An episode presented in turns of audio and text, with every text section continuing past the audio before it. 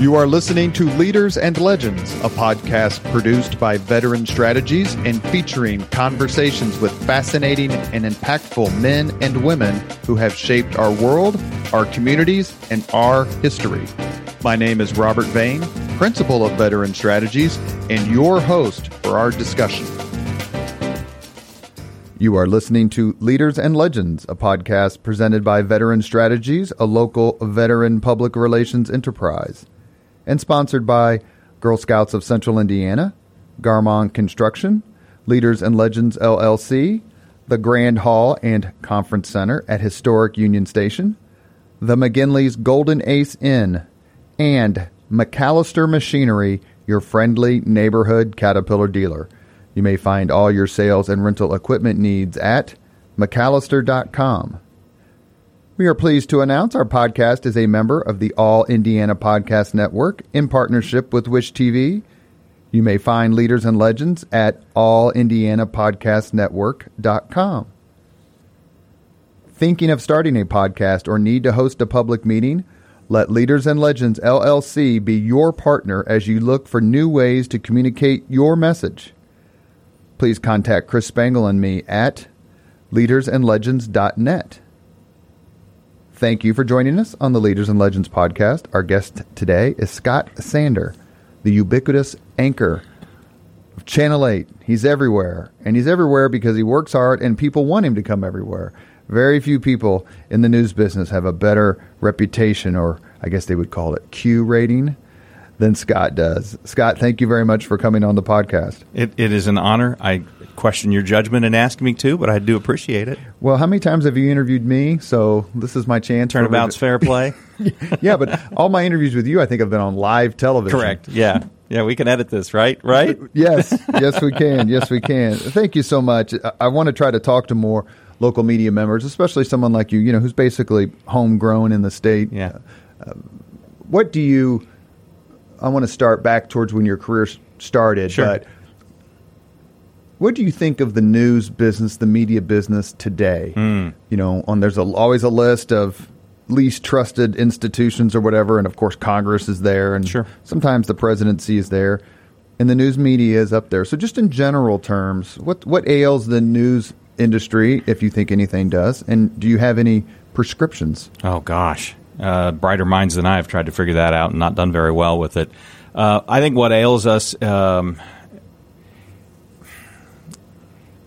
a number of things, internal and external. Internally, I think that the fracturing of uh, the various media has has left uh, adrift a lot of the um, motivation, uh, uh, guidance, uh, institutional knowledge that you know when it was a uh, when you know when we had the Indianapolis News, the Indianapolis Star, we had you know three local uh, news stations, eventually four local news stations, and then you had you know three networks, uh, and then you had WIBC had a great uh, newsroom as well. Everybody had pretty clearly defined roles, and and the motivator was always, and I honestly at a local level, I still think to this day, the the, the motivation is I want to serve our viewer, our listener, our reader better than they can be served anyplace else. And so, and, and it's going to sound Pollyanna of me to say this, but I still think on the local level that's true. And and you'll interview uh, if you decide to other other media folks, and they may say, "Well, I don't, you know, I think this guy does a bad job," or that. By and large, I think Indianapolis is real fortunate, and I, as much as you know, it would be probably in a business perspective beneficial for me to say, "Oh, I think the guy down the street doesn't do a good job." I think they do. I think I think I think largely most of the people in local media in Central Indiana are are doing it for the right reasons, and the results that they churn out show that. Do we get things wrong occasionally? Yeah, just like anybody in any business. But I, but when I experience that, for instance, in our newsroom, there's an immediate desire to try to get it right. Um, now you go beyond that bubble of local news, and things start to get a little bit wobbly. Um, you know, you ask you ask for a diagnosis or a prescription, and I'm not really sure I can give you either one, other than to say um, a lot of the criticisms leveled against outlets as they get more toward the national end of the spectrum, I would have 10, 15 years ago have said, oh, that's not true. and now maybe it is more frequently true. There, there, there seems to be an imbalance of balance. There doesn't seem to be an awful lot of effort to make certain that, and you know, people use the phrase "both sides." It's, very few stories have both sides. They have twenty sides, or two sides, or ten sides, or it's different each story. But but there's there's less of an interest to illuminate all those sides, or at least do the editorial job of figuring out the most important parts of any side, and instead serve one side so that you start to hear what you want to hear. And you know, that, that echo chamber they talk about, or the confirmation bias. And I and I wish we had large national news outlets that did less of that and did more of the difficult task of presenting things in as objective a way as is humanly possible. And it's impossible as a human to only Sure. be objective. But if that's always the goal, if you're always striving toward that, then you get closer to it anyway, rather than you just give in and say, well, well I'm serving the left or I'm serving the right or I'm going to try real hard to make it look like I'm serving the left, but actually serve the right. You know what I mean? But do you get the sense that that's as much a business decision as a as a media purity decision? Uh, I would presume so, but having never been in those boardrooms or newsrooms, I don't know so. Um, in in conversations, people will say, "Well, you know, clearly, look at this. Even on the local level, look at this story. That's a clear uh, example of, of, say, liberal bias. You covered this protest or whatever." And my answer to that is, well, the nature of conservatism is tends to be the status quo is either an acceptable position or even a reversion to an earlier is is a pr- preferred result. And people rarely demonstrate loudly, keep it as it is. Mm-hmm. Keep it at you know Right. the, the the protest by its nature is a request for change. And so if you then cover the protest, you are covering what is likely the the opposite of that. So if by covering it you think, well, that shows that you're liberal, no, that shows that's what the news is today. If a hundred people gather on the steps of the Soldiers and Sailors Monument and they say anything in unison on any given day, that's likely to be at least worth checking out to see what it is. And then if it's a thousand people or ten thousand people, then it then it grows and it grows and it grows. So there is there is the natural tendency to have more stories that would come from a position of I want change than there are stories of I want things to stay the same. And so in that way, there may be you know, if you have to put things on a left right, you know, continuum, more left news might make it in any given time because the left tends to push for change more than the right does. If that makes sense. Well, I mean, I'm not going to sit here as a as a Republican and say I don't think that the media isn't bent to the left. Hmm. I do. I don't know that I've had any experiences where I personally have had clients get lit up, or you know, I was communications director for Mike Pence's campaign during RFRA, and uh, I haven't I haven't experienced that too much. But what I have to tell myself though, when I feel that way, is why did they cover this or it? And most of the time, it's either personality based or event based. And so, you know, if you have, I mean, you can say it's Donald Trump, you can come up with others who have this outsized personality. Well, you know, of course, anyone yelling and screaming on the street corner is going to get some sort of notice. And if a guy's just sitting there in a lotus position reading the Bible, you're probably not going to notice. And when it comes to events, I think that the, left does tend to be more active in the public protest realm. And so I wouldn't I would agree with you on that. You know, we're looking as I tell my clients, they're looking for something to cover. Mm. Give them something to cover. Correct. And and we're great probably isn't going to make the cut. So what do you got?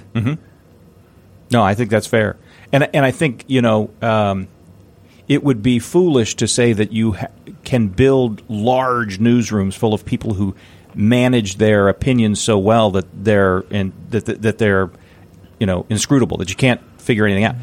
I, I try really hard. I, I think I do a fairly good job of it, but at the very least, then you have to recognize where your internal biases are and continually work against that yourself.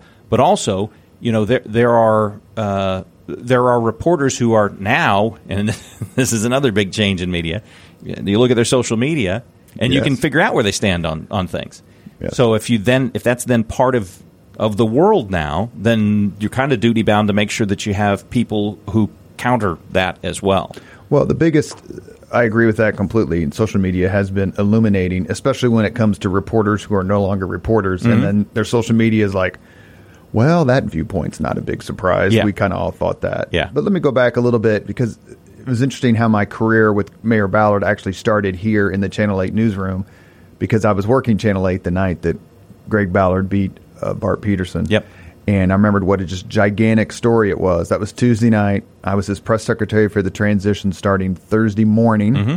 because Jim Shella and Jim Hester just showed up at county headquarters and decided they're going to interview Greg Ballard, and no one told them no, including Greg Ballard. Right. And I'm like, well, how, how the hell did they get in? And they're like, they just walked in with their camera. And I went, Shella. Yeah. Jeez. So that was a big story. And I ended up working for Mayor Ballard for a couple of years. And I argue to this day the media was very fair to the mayor. They treated him as kind of like this, oh my God, what just happened? It was a story. It was something new. And then Yeah. once he became mayor, then they started to turn the screws to him a little bit. And you know, I used to always tell him, just because you don't disagree with it doesn't mean it's wrong. Hmm. And you know, doing the media wasn't his high on his list, Right.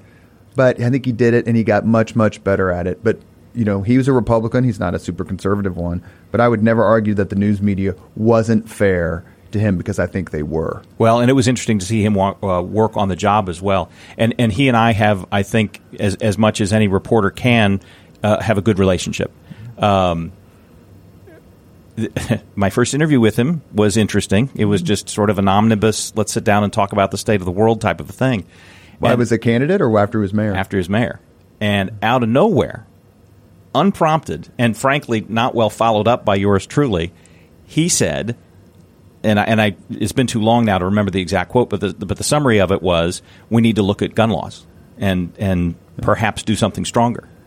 And He's always felt that you get 10 years. If you use a gun in commission of a crime, that's 10 years minimum. Yeah, and and but but what he said clearly would have been even farther than that. And so and I and and I was I can't claim to have been a cub reporter then, but I just didn't hear it as clearly as those back at the station did. They said, "Wait a minute," he said, "What?" and I said, "Yeah." And they said. That's a story, and I said, "Yeah, you know, now that you say it, you're right." And I'm really mad I didn't follow up on it. So we did. We aired it, and we said, you know, uh, Mayor Ballard in our conversation with him, you know, implied that it might be time to crack down, uh, you know, further on guns and that got blowback immediately from those from the party. And then, and I, you must not have been part of this, but it was well, I, I was taken out of context, and which Aren't we all? yeah, so so um, which then I kind of took personally because that's the that's the thing I think I'm if I'm skilled at anything, most skilled at, and that's keeping things in the proper context so that people can decide for themselves how they how they view something. And so then we ended up airing the whole segment that of that part of that segment to show that's, that that was the context. He brought it up without me asking. Yeah. And so there was the little friction there. And I and uh, and then so then the mayor Ballard that I knew six months later would have handled that differently, and then a year later would have handled that differently, and and now would handle it differently as well. We had that situation, and I remember getting some grief a little bit. Uh, I think it was 2009. Then City County Councilor Mike Speedy introduced a, uh, an ordinance to allow guns in parks mm. because we had had so many attacks on the Monon. Mm. And I'm not I'm not a member of the NRA, but I'm like, well, you know, if the criminals are going to take guns on the Monon, why are we telling the 25 year old woman she can't be strapped as she's walking her baby, like that sort of thing? But it was a losing issue politically, mm. and it was a losing issue in terms of PR. And when the mayor came in and we talked about it, I go, you need to say you're going to veto it. You need to be like, well, I don't know if I want to go that strong. And I'm like, you will get the best coverage of anything you'll ever going to do. Trust me. If you just say, if it reaches my desk, I'm vetoing it. We got other things to worry about. We'll handle this from a public safety. Mary Milz from Channel 13 was my real only beat reporter from TV. I didn't have any others, which which I didn't like. I like mm-hmm. having beat reporters. And I said, you should go in that room over there when this news conference is done. Just you and the cameraman, and I'll send the mayor in. And she goes, why would I do that? I said, you should ask him what he thinks about guns and parks. And she goes, okay. And he walked in, he vetoed it. Next day, the Indianapolis Star wrote this most hagiographic editorial. I couldn't believe it.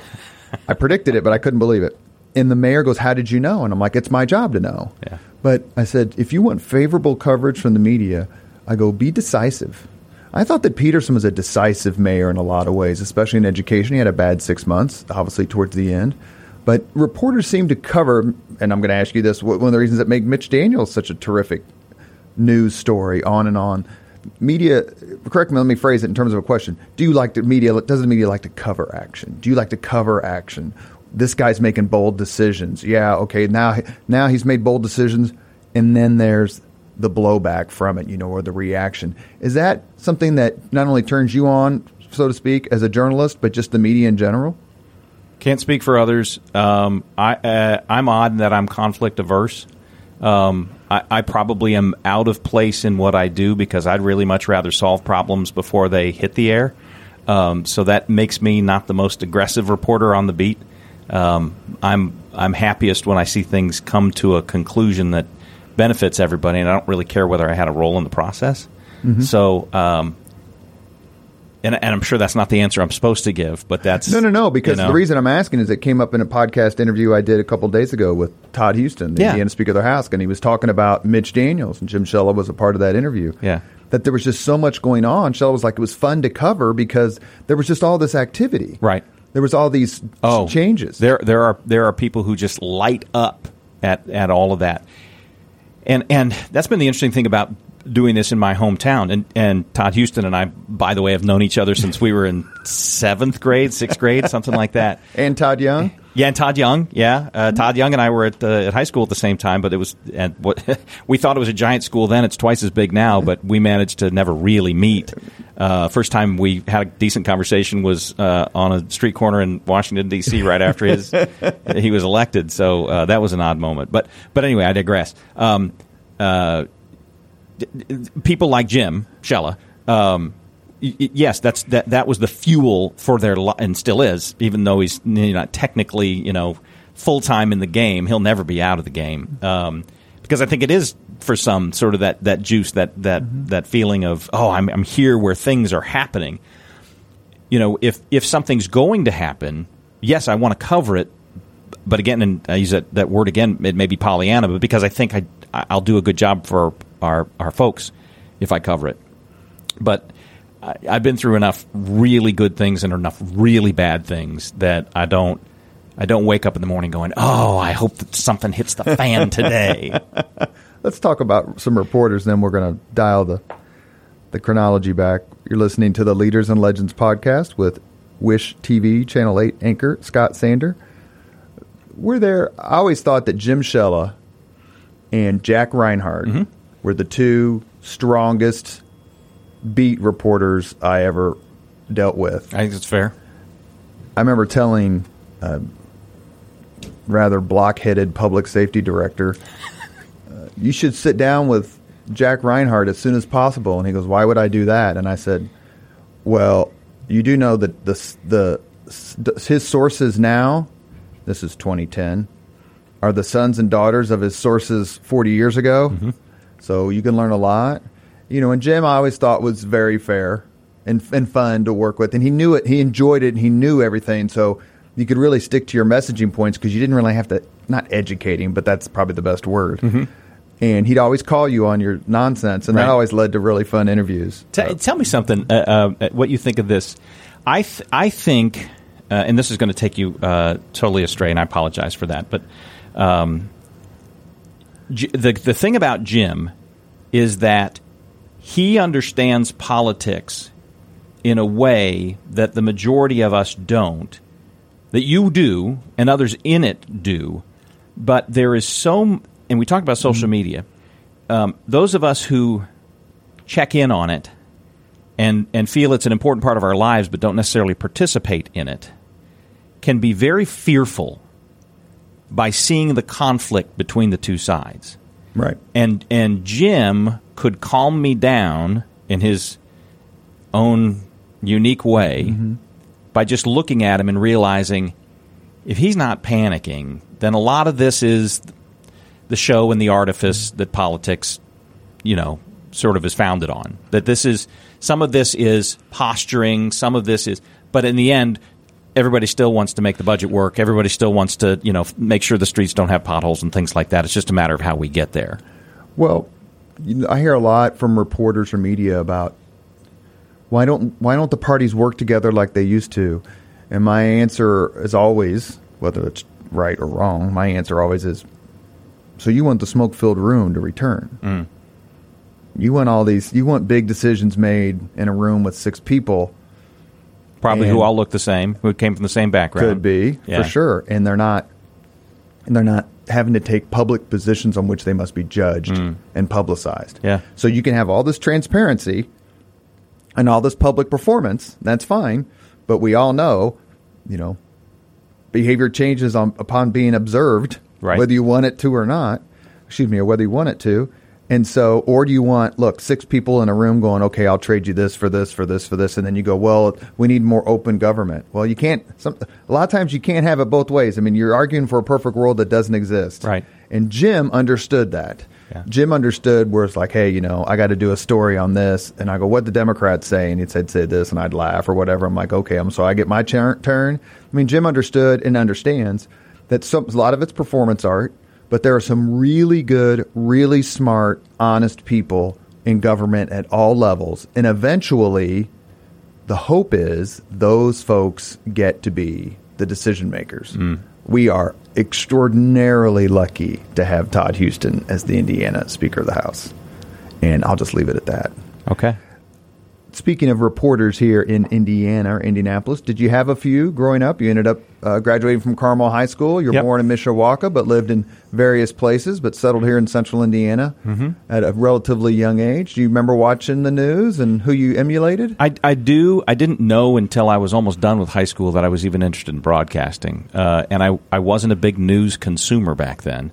I remember the the sports, and they were guys by and large, sports guys back there. Remember, you know, uh, uh, Ed Harding and and and uh, uh, Ed Sorensen and uh, Chet Coppock. Chet, Co- well, Chet. So Chet had gone up to Chicago by the time I was really paying attention. I mean, the legend was still, you know, very much alive. But And the um, guy before him on Channel 8 was Jim Wilson. Jim Wilson. I know the name well, Mm-hmm. but never, but never saw.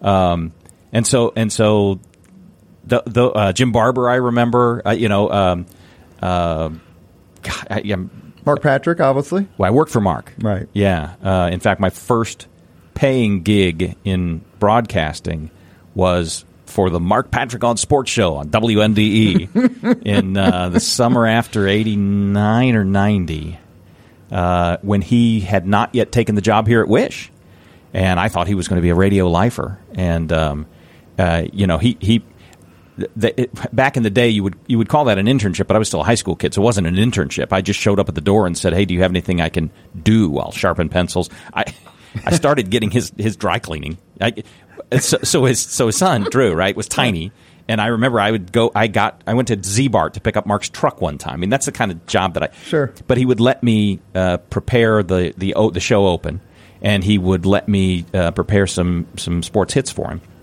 and uh, then he once let me do it on the air, and I did okay. And and Mark could be tough, but I must have done okay enough at that he then basically said, "This is what you do from now on." And I would then do six or seven reports every every. I forget if it was a three or four hour show, and it was un, it was unbelievable. Here I am, 17 years old, doing almost full time radio in Indianapolis, all because of Mark. So yes, Mark Mark will always be a favorite. Well, I know Mark can be tough because I used to referee his son in AAU. Oh gosh, the earful! I imagine you got every game. Uh, Uh, Brian. Hammons is another one who then Yeah. went on to the Golf Channel, and now Brian and I know each other from you know playing golf as old guys. Is is it hard to be in the hard? It's not the right word, but would it be does it seem essential to be in the media and enjoy sports even if you don't cover sports because that is such a huge part of the public's It's a, it's part of the fabric of, of what we do. So so uh, and it's interesting that you ask this because um, so I've been doing morning news for probably twenty seven or twenty eight of my thirty two years in the business,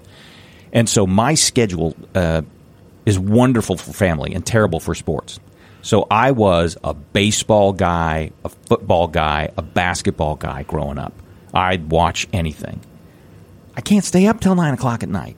I have not seen a World Series game to the ninth inning in probably ten years. What time do you go to bed? I try to go to bed seven forty-five, eight o'clock, And you wake up at two forty-five. It's more often eight thirty or nine that I go to bed. So, so what has happened late in life is I've become a massive fan of soccer. Because of the European. because European soccer is on at seven o'clock in the morning, or eight o'clock in the morning, or nine o'clock in the morning. My favorite side is a German team. Out of nowhere, I didn't know. Uh, My stepfather played for IU when it was a club sport at IU, so before all the national championships. But he would take me down to Bloomington and watch a game here and there in the mid '80s, and I was like, "Well, this is fun. They just won another national championship. Must be no big deal, right?" Right. Turns out it's a huge deal down there, but uh, and should be. Uh, I just thought it was somehow easy for them, but no, it, they were just that good.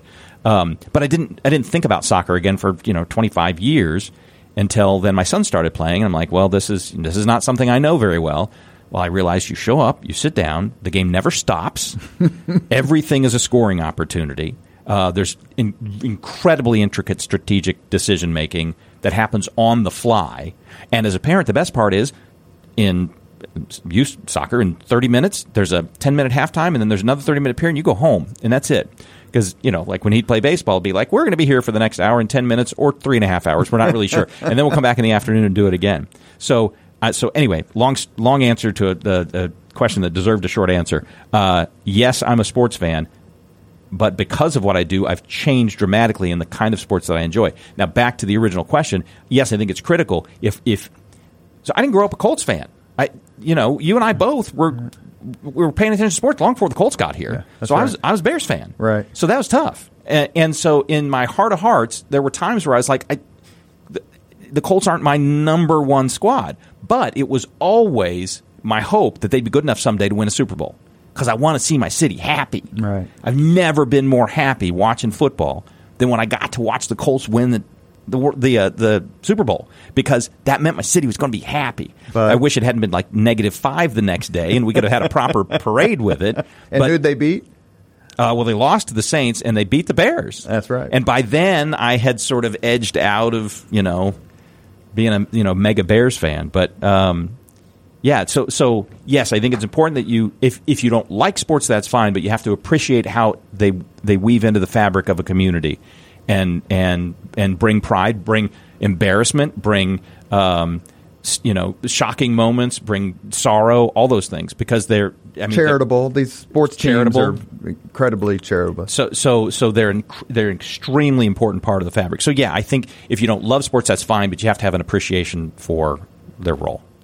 You are listening to Leaders and Legends, a podcast presented by Veteran Strategies, a local veteran public relations enterprise, and sponsored by Girl Scouts of Central Indiana, Garmong Construction, Leaders and Legends LLC, the Grand Hall and Conference Center at Historic Union Station, the McGinley's Golden Ace Inn, and MacAllister Machinery, your friendly neighborhood Caterpillar dealer. Our guest today is Wish TV anchor Scott Sander. Shout out to uh, Troop 1887, by the way, Girl Scout Dad, proudly. So I'm glad to hear that they're I will sponsors. make sure that Danielle Shockey knows that, my sometimes co-host and head of the Girl Scouts of Central Indiana. She's terrific. She's a force. I've had a, a fortunate uh, been fortunate to talk to her a few times. Absolutely, that's a great way to describe her. Mm-hmm. She's making a hell of a difference in that organization. Is there a particular Hoosier leader or legend you admire most? Oh wow, that's a good question. You know, I grew. I think we tend to elevate in our minds the people who did what we perceive to be good things at a certain age in our lives. So, uh, if you ask me 50 years from now, I might have a different answer. But I know that I, you know, I, I came of age in the time of Dick Lugar and and Bill Hudnut, um, you know, uh, Governor Orr. They all kind of loom large in my head, and I have a sort of a you know rough approximation of their their legacy in the state, and so th- that that sort of that whole era of leader. Um, I've, I've just always kind of known about, and so you know when I think, well, what were what were the what were the, the days when when I most kind of wish we could say, well, there's a person of at least what seemed to be integrity. I didn't. I was a kid. I don't. I don't Right. know if Richard Lugar was as tremendous a man as he always seemed. I hope that he was. My grandfather was the director of public libraries in Indianapolis, and Oh, okay. and and worked with then Mayor Lugar, and then um, you know when when he went to Congress, you know, Grandpa was a big big supporter, and so so. I, I always had this feeling that well that that's that's what you aspire to public service for the sake of serving the public and it may sound silly to think that journalism offers that as well, but if you, I think if you do it for pure reasons, you can strive toward that. You'll never get toward it. You'll have, have that kind of impact. I mean, you're Sure. not changing lives, but maybe you're making hopefully lives a little easier just with the information that you can pass along on a daily basis. You started Him and Razor si- shines. So going back to baseball. uh, do you do you have one or two stories? Because I want to ask you about Columbine. Yeah. Because I know you were there uh, covering that story. But here in Indianapolis, do you have a couple of stories that, that stand out for good or good or ill?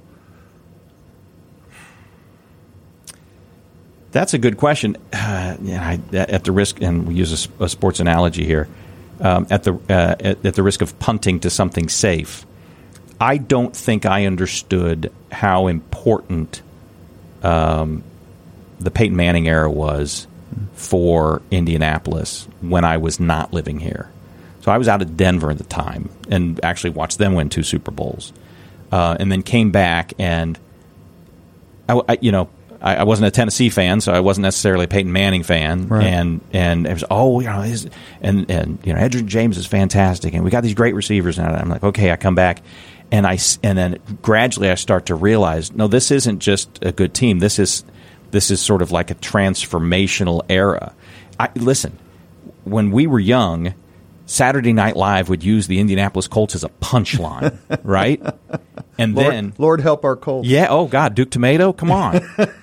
and and so and so to see and to be here for the payoff of that era, and then to see what the city d- used did that to to launch even farther beyond that.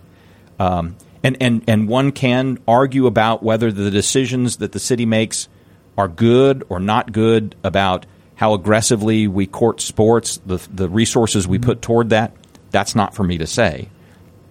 But it's been fascinating to see how the, the impact th- three or four people can have on an entire city by winning some big games at the right times. You mentioned earlier, we talked a little bit about being involved in the community. Mm-hmm. So many media members are hyper involved in the community. Mm-hmm. A lot of it is in hosting events or leading their lending their credibility. I think you did the Living Legends induction one year. Was that the year Mitch Daniels got in? I've been doing it now, I think, for eight or ten years. Yeah, that's a terrific. I've been there three or four times. Yeah. It's a terrific event. Yeah. How important is it to embed yourself as a member of the media Mm-hmm. to the community you cover in ways like we just described or others? I don't know. The, that's an interesting word, embed. Um, I think it may it may imply um, uh, a thoughtful uh, thoughtfulness that I can't uh, claim. I, I have been very fortunate to be asked to be do, to, to do things, to, to whether it be a master of ceremonies or or coverage or whatever, um, and I found it tremendously gratifying to be part of that. Um, but but um, you know, I, I actually, I guess I take more pride, for lack of a better term, than, in, for, for instance, being involved in something that my kids drew me into, like the Girl Scouts or whatnot. So I, I, I again, and I go back to I don't think I'm a very good reporter um, because I don't hunger for that controversial moment that becomes a career-defining story. Um, but when the historical society says we have some folks that we'd like to honor, and we think that you'd be you'd find the right tone to do that, or uh, the Indianapolis Fire Department says we want to recognize the people that we consider heroes, and we think you'd find the right tone for that. Um, or uh, for a long time, the Red Cross uh, had their Hall of Fame awards, and um, I, I, I don't know whether it's been valuable to me, but I never really ap- approached it from that. I'm just I'm just it's it's humbling, and I'm very honored that they think that I do a decent job of that. Do you? I don't know how many TV interviews I've done, hundreds, I guess. But that pales in comparison to how many times you've been on TV, thousands upon thousands. Yeah. Do you ever get nervous? I get nervous still, even if even if I know the interview is going to be about something that's like ninety nine percent positive. I'm still like, don't get- screw up, don't screw up. I get nervous when I and I always want to do a good job, but I get nervous uh, when I when I feel like I have so many things that I want people to know about this person, but I only have three minutes to get it out of them.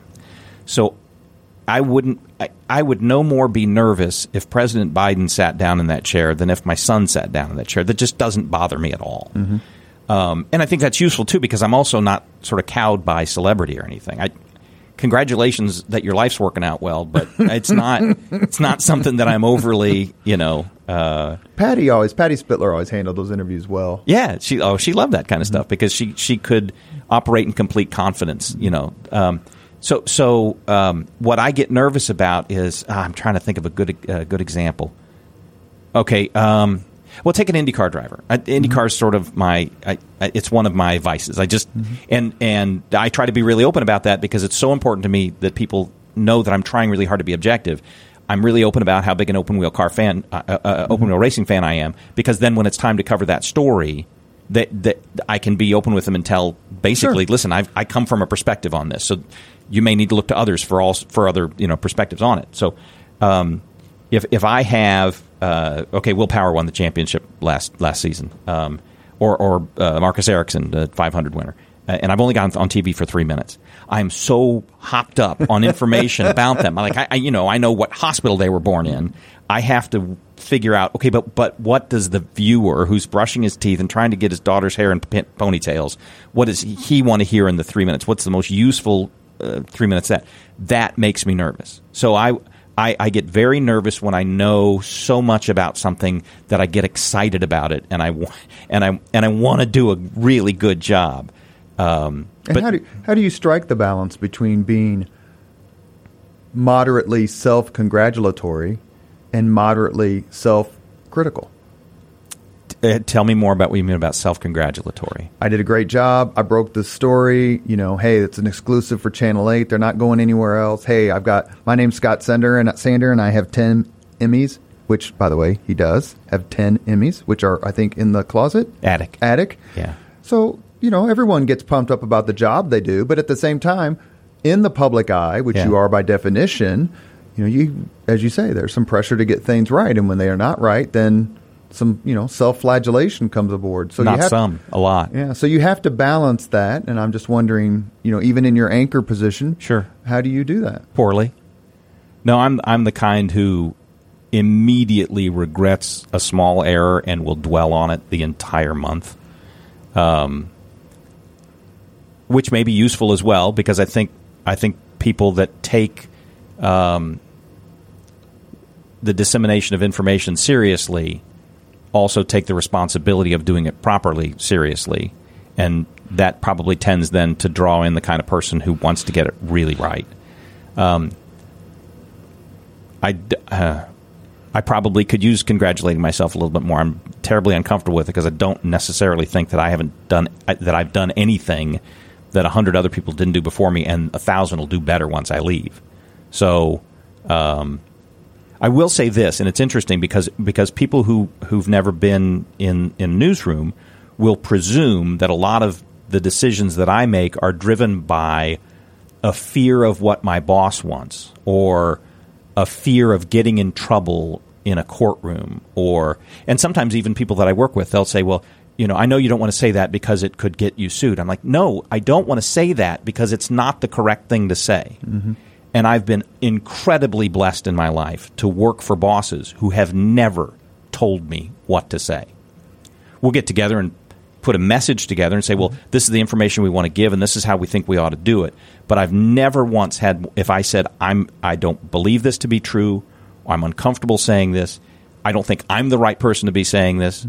I've never had a boss yet who has said, "Don't care, say it anyway." But a lot of people in our industry have had that moment um, so, um, yeah, that's I think that's that's the best thing that's happened to me is to have the freedom to make decisions and live by them and not be motivated about you know by well I don't want you to I don't want to get in trouble. I don't care about getting in trouble. I just care about getting the thing right. Do you have reporters who you either admired as you were getting started in the business or even today when you look at a I mean, I, I don't know what to say. Like a Bob Donaldson, who from Mm-hmm. '59 and four, who's been here forever. You know, like everybody seemed to have admired Mike Ahern when he when he was here. And Mm-hmm. Yeah. Mm-hmm. Clyde Lee and Dion Willis are coming on the podcast here in a few Good. months. Good. And but were there people who you just said, man, they get it right? You know, I think it's the people who tended to reflect whatever they were saying away from themselves. Um, for me, the acid test is, and it's, I feel like I can tell instantly whether somebody is on TV because they want to be on TV, or if they're on TV because they think they have a useful way of communicating important information. And from Howard Caldwell through Clyde and, and Dion and uh, Tom Cochrun, who hired me, and uh, you know all the names that you've mentioned, really truly so far, including uh, Jim and Jack and. Um, What about? let me ask you to give another name because he was one of my very first podcast Yeah. guests, and he's just so. I hate to say the word lovable, but that's the word I'm going to use. David Barras. Oh yeah. Well, the, the, the funny thing about Dave is Dave Dave looks like this all must be shtick, but it's not. It's that's actually who the man is. So um, you can tell a lot about somebody when their guard is down and that and the lights are off and they're not wearing their makeup. And and Dave's exactly like Dave is. D- uh, D- Dave's d- my connection to Dave has been interesting. I think he'd put it that way as well, um, because he did the Daybreak show for I don't know twenty years before I assumed the role, and now I've been doing it for sixteen or seventeen years. So for the last couple of generations, sorry if you've been watching Wish TV in the mornings, you picked me or Dave. But there was that, you know, Dave had a Dave had a lot, lot of career left when they made that change, and I don't think they ever, and this is several administrations ago, um, ever really explained to either of us why they made that change. I, I tell myself, hopefully things worked well for Dave. Dave's got a tremendous family, and maybe he got to spend some more time with them. But I never talked to him about it, and I I know Dave wishes me well, but it, I'm also doing the thing that he did a little better than I do it, and so that I'm guessing is tough too. But but Dave was never anything but supportive. The day that we sort of made the change on on air, which was uh, horribly awkward. Um, Da- Wait, wait a second. Was it Jane Pauley, Deborah Norville? Awkward? n- n- uh, no hug. Uh, oh, oh, we, we, we did not hug. We should have hugged. No, but he gave me a mustache. He gave me a fake mustache to put on, and basically said, "Listen, if this gets tough, just put this on." You know, and that's when I knew, no matter how weird this is for both of us, uh, he's a good dude. Absolutely. Yeah. We were talking about stories here in Indianapolis, and we have a few minutes left with Wish TV morning anchor Scott Sander. Let's let's talk about a story you covered in Denver. And It was the Columbine High School massacre. That was about thirty years ago. Was that Uh, it was April twentieth of um, nineteen ninety nine. so? A little more than twenty years ago. Yeah, And I'd have to really kind or of twenty search, first, twentieth, twenty first. I've forgotten. search my memory, but I mean I, re- I remember the names, and I know you do of the two Yeah. uh, murderers. Klebold and Harris. Yeah. What was that day like for you? And, and and obviously it was not just a one day story, but Mm-hmm. Right. You know it happens every so often that the eyes of the entire country can settle on one particular place Yep. because of an event, as Yep. we were talking earlier. Just take us through a little bit of your memories of that coverage, an event. So it was a day off for me, uh, and I had uh, actually been out playing golf, uh, which you know, in contrast to what was happening a few miles away, just I don't know, seems almost obscene. But you know, it was a day away, and and um, I went in after nine holes to you know, get a soda, and I looked up, and they had our station on. It was uh, Channel Four, the CBS station in Denver. Uh, and they had us on, but it was twelve thirty-five or whatever it was. And I said, "Well, we're not still on the air. What are we on the air for?" And I look up, and and it's Rick Sallinger, who uh, is uh, you want to talk about great reporters. Rick worked here in Indianapolis for a number of years, and he's been out in Denver for for far more than that. And he's just a he's just a tremendous reporter. Uh, and he was not typically an anchor. And I look up, and he's on our anchor desk, and I'm, what the heck is going on? So I call into the station from the phone at the pro shop, and I get our brand new news director. Oh. Like that week is my memory. Maybe it was two weeks, but and uh, and and I said, "This is Scott." Thinking, well, everyone knows who Scott is. What's going on, and do you need help? And she says, "Well, this hi, this is Scott. This is this is Angie, the news director. Who are you?" I said, "I'm your morning anchor." and and what's going on? And and she says, well, we think there's been some gunfire at Columbine High School.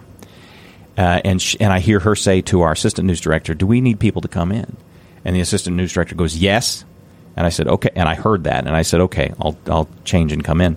And so in the 15 minutes between when I hung up the phone, got home, got dressed, and got back in the car, um, there was a station that was a lot like the old WIBC in the huge newsroom in Denver, and and I turned it on, and it sounded like a war zone. I mean, it was it was uh, clearly massive news, uh, and so that was I, I kind of drove.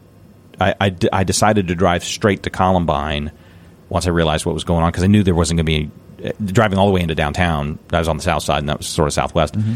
Driving all the way downtown wasn't going to do any good, so I, I drove straight to Columbine and uh, yeah, and by the time I got there, I mean, I, you know, you, I, I, was ten years into a career then, and I thought, well, I've seen everything. No, no, you haven't seen anything. It, it, take every emergency vehicle that you can imagine in your community, and then realize, oh, there's ten other communities here as well with every bit of their emergency gear. Right. Um, we already had we already had reporters on every live truck that we could use. And back then, there were no none of these cell backpacks or things like that. Sure. So if you didn't have a live truck, you weren't going live.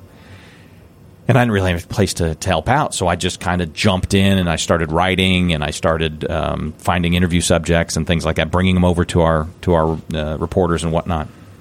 And uh, and I what I remember is is for the first time seeing a deep humanity in some of the reporters that I worked with that uh, we always sort of insulate ourselves against, and that you know the the the most hardened hard news reporter that I've ever met broke down in tears trying to cover the story because she, she's a mom, you know. Yeah, how do you handle the the, the parade of parents coming to the school to find out um, if, if their if their son or daughter or sons or daughters are still alive? You don't handle it.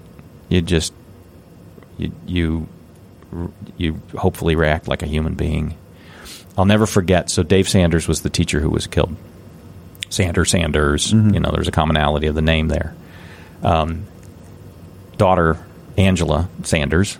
My sister is Angela. Was Sander mm-hmm. now Major, but um, so again there was and and she came up to me very early on and said, Have you heard anything about who's still in there? Because my dad, I haven't heard anything from my dad. And I said, I, ha- I haven't heard anything. Um, if, I, if, if I see you and I've heard something, I'll find you. And, and then I didn't see her again. And then I found out my wife, who was working in the uh, competing newsroom at the time, mm-hmm.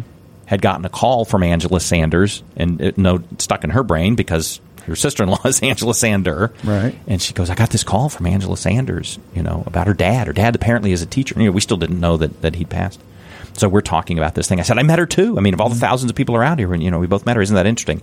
And then when the names came out, it was like Dave Sanders. And I'm like, I mean, I, w- I wish I could compartmentalize better the emotions from the job and some are really good about that, and I'm really bad about that. But if you had known her father was one of the victims, right? Would you have told her? Boy, that's a great question, and I couldn't answer, and I don't know if my answer would have changed in the last, you know, 23 years or whatever it is. Um, in, in covering something like that, yeah. How do you decide as a reporter or a, a media organization, right? Too much yeah, that's another thing that that I wish I was a little more ruthless about, um, because there are reporters who know instinctively and instinctually it's more important that this come out than I feel good about it. Um, and while doing news in your hometown gives you tremendous resources. You know, I, I, I could call up the speaker right now, mm-hmm. and we'd spend thirty seconds reminiscing, and then we could talk, and that's that's valuable to me. Right. It may be valuable to him too. I don't know, but this is still my my my my sister lives here, and my aunt lives here, and my family lives here, and um, you know, my my stepdad lives here, and my you know my mom passed here, and and and so there are times where I bet, and I couldn't specifically lay one out. But I bet there have been times where I'm like, I don't, I don't want to hurt people right now. And if I tell them this, it'll hurt people.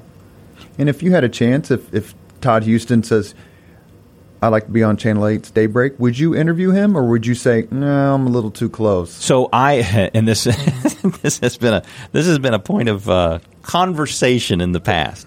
Uh, for instance, I served on the Indianapolis Public Library Foundation board for several years. Um, my grandpa started the foundation. Uh, I spoke at an event, and they said, "Hey, would you like to be associated with?" And I said, I, I, "I'd love to. I, you know, I I need you to understand there are things I can and can't do because of that.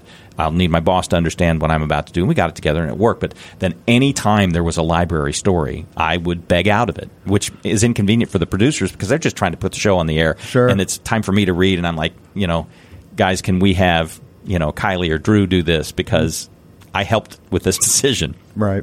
Well, because I did the PR for the search that ended up with uh, Jackie Nytes. Yes. Yeah. Okay. Good. So, so director, CEO Mm-hmm. Nytes at the time, and and so she and I would have conversations, and I would, always, and she was always great. She always knew any conversation with me was on the record, unless we talked about it being off the record. But um, I am very upfront about potential conflicts of interest to the point that I've probably on the air said things awkwardly because I wanted people to know you know the thing the thing about the the speaker and I it is it's been so long since we've done run any running around that our lives don't overlap socially anymore. Mm-hmm. But if they did you bet. I'd be I would be the kind who would say hey as we start this conversation always want the viewer to know you know speaker and I have known each other for a long time and you know And so the next time I'm interviewed on Daybreak, will you mention you came on the Leaders and Legends podcast? well that's just good business for you I hope. We've reached the point in the Leaders and Legends podcast where we ask the same five questions of all of our guests. And I have one question I'm going to ask you. I've never asked anyone else. oh gosh But before that, I just reread my notes. I wanted to ask you very quickly technology. yes How much has that changed your world as a member of the media and in the 30 plus years you've been in this business? tremendously. Um, it has made more information immediately available. It has made it more difficult to figure out if that information is accurate. Um, it it has opened up social pathways that um, I think expose uh, a journalist in particular to dangers that they don't even realize. Um, you know, if we maintain a social media presence with our friends and family because they're our friends and family, then do we reveal things about ourselves that we've spent our whole career saying uh, it's important that I not have an opinion on this? And so uh, I, I think access to information is awesome, but the ability the the ability to understand whether the information is legitimate or not is I, I don't think that skill has developed as quickly as the ability to, to surf and Google and, and whatnot. And so I it, it it frightens me because because fairly frequently there'll be that moment where you're like, oh, hang on, just because this was on Wikipedia doesn't mean it's necessarily right. It may very well be right, but let's go ahead and do the old school stuff and find a couple of other sources of information and make sure it's right. So I'm, you know, I'm sort of the the slow roller with all of that, uh, which hopefully is still a valuable thing. But I, you'll as as as as many problems as it uh, as it enables. I, I, I will never be one to argue that people should have less access to information whether I'm whether I'm involved in the process or not. Sure. We'll get to the five questions. I should have studied. Uh, well, these are a lot easier than the questions you've asked me in the past. Okay. Number one, what was your first job?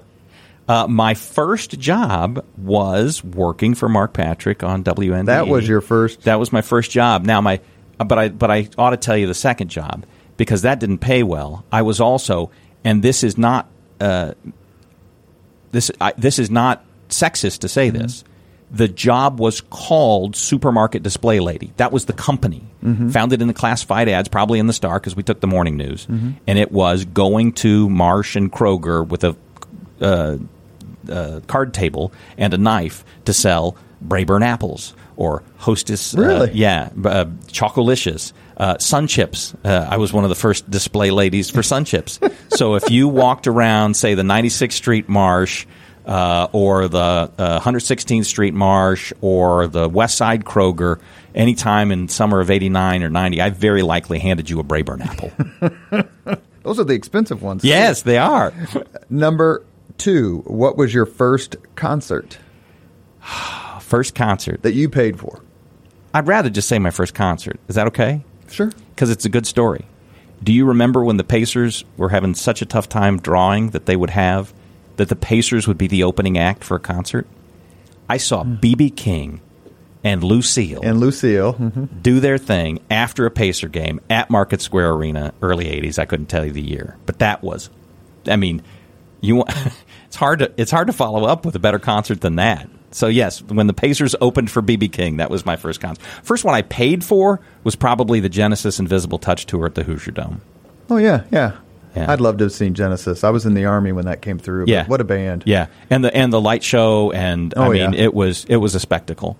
You know, may you know a little synthesizer heavy now. When you look back on it, you're like, didn't age great. The '70s Genesis stuff is fantastic. Fantastic. But uh, but anyway, yeah. So that's probably the first one I paid for. And Number three, if you could suggest any book for someone to read, Oh. which book would you choose? All right, I'll try to avoid the obvious. Uh, what book would I suggest people read? Historical Baseball Almanac by Bill James. Number four, I used to read that all the time. Yeah, when I was a kid. I know. I, I, I haven't really even followed the game much lately, but I still read the almanacs. Number four, if you could witness any event in history, be there in person as it happens, which event would you choose? Which can- event in history? Gosh, you could get yourself into so much trouble by diving into this. I, I, so I know enough people of deep faith and enough people of deep skepticism that I think what I do would be useful in figuring out which stories of the Bible mm-hmm. happened the way that they are now presented in the King James Version. I would like to have been an original witness to some of those so I could come back and say, well, either through translation mm-hmm. or through misreporting or whatever, this didn't happen this way. Or, yeah, no, that's right. That's exactly. So I'd, I'd love to be able to help all of my friends figure out a little closer to the source on that stuff. That's a great answer. We get we get a lot of Sermon on the Mount, Mm-hmm. resurrection, crucifixion sort of answers. So Right. that, that sums them up very well. Uh, last question: If you could have dinner with anyone living today, Mm. living today, two hours off the record, talk about anything you want. Whom would you choose? I should have studied for this. You don't give me time to think when I'm on the set. No, that's true. I expect answers right away because we've got a commercial break coming up. Any living person, see, that's the rub, and that's why it's a great question. Um, living person.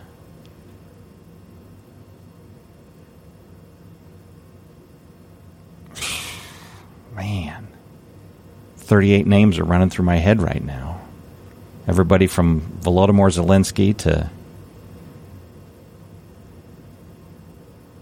Whitey Herzog to uh, any living person that I could spend a couple of hours with. Um, I will say. See, you've got me in a, in a sort of like a news frame of mind, but that's not where I usually reside. I'm, I'm, I'm trying to knock all these sports names back as they jump into my head. Who's the coach of your favorite German soccer team? Well, okay, so so right now, uh, it's I wouldn't pick him. Okay, Jurgen Klopp, who's currently the, the coach of Liverpool and coached Dortmund for years and years and years. That's a great answer, Robert. Thank you very much. We're going to go with Jurgen Klopp. He was uh, he was an early proponent of the Gegenpresse, which is uh, sort of a high pressing style where your forwards. Uh, come up uh, on the defensive back line and the, and the keeper as hard as they can to force turnovers, but also to be ready when they turn the ball over to immediately press back and try to catch the defense as it's turning into the offense and has that moment of uncertainty of what to do with the ball. Oh, I have the ball now. What do mm-hmm. I do with it? That Klopp would say is the most dangerous moment for the defense now offense. And so that's when you want to press the hardest. Thank you, Jurgen Klopp. That's who I'd like to spend two hours with. Last question, a sixth question, which has only been asked of Mr. Scott Sander. oh gosh. How important is it to have such phenomenal hair when you're on TV every day? I, I honestly have never really given it a moment's thought, but I've had enough people give me guff about it that I guess Like Roger Harvey or Chris Gahl I- and well- all these other hair, hair helmet people. So we gotta have a society. You should. So I saw Gahl in uh, in Dick's the other day, and you know we know each other because we, you know, I, I report on the things that he works on for the city, and we've never said this before, but I do have to assume that there is a a it, somewhere in the thought process. He he also has a lot of hair from both of us. you know what I mean? Mine's nowhere near as spectacular as Chris's, but it's still somehow fairly full. So It's magnificent, if I may say. You have been listening to Leaders and Legends, a podcast presented by Veteran Strategies, a local veteran public relations enterprise, and sponsored by Girl Scouts of Central Indiana, Garmong Construction, Leaders and Legends LLC, the Grand Hall and Conference Center at Historic Union Station, the McGinley's Golden Ace Inn, and MacAllister Machinery, your friendly neighborhood Caterpillar dealer. Our guest today has been 10 time Emmy Award winning journalist, Scott Sander. It was a lot of fun. It was interesting to be on this side of the interview. Yeah, it was a little intimidating to be on this side. You could say you were nervous. I asked if you were nervous earlier. That is true. I, I, I was as nervous to do this as anything I can remember in the last many years, for sure. Thank you very much, It's an honor. Thank you. Thank you very much for listening to Leaders and Legends, brought to you by Veteran Strategies Incorporated. If you want to contact us about this program or our menu of public relations services, please send us an email at robert at veteranstrategies.com. That's robert at veteranstrategies.com.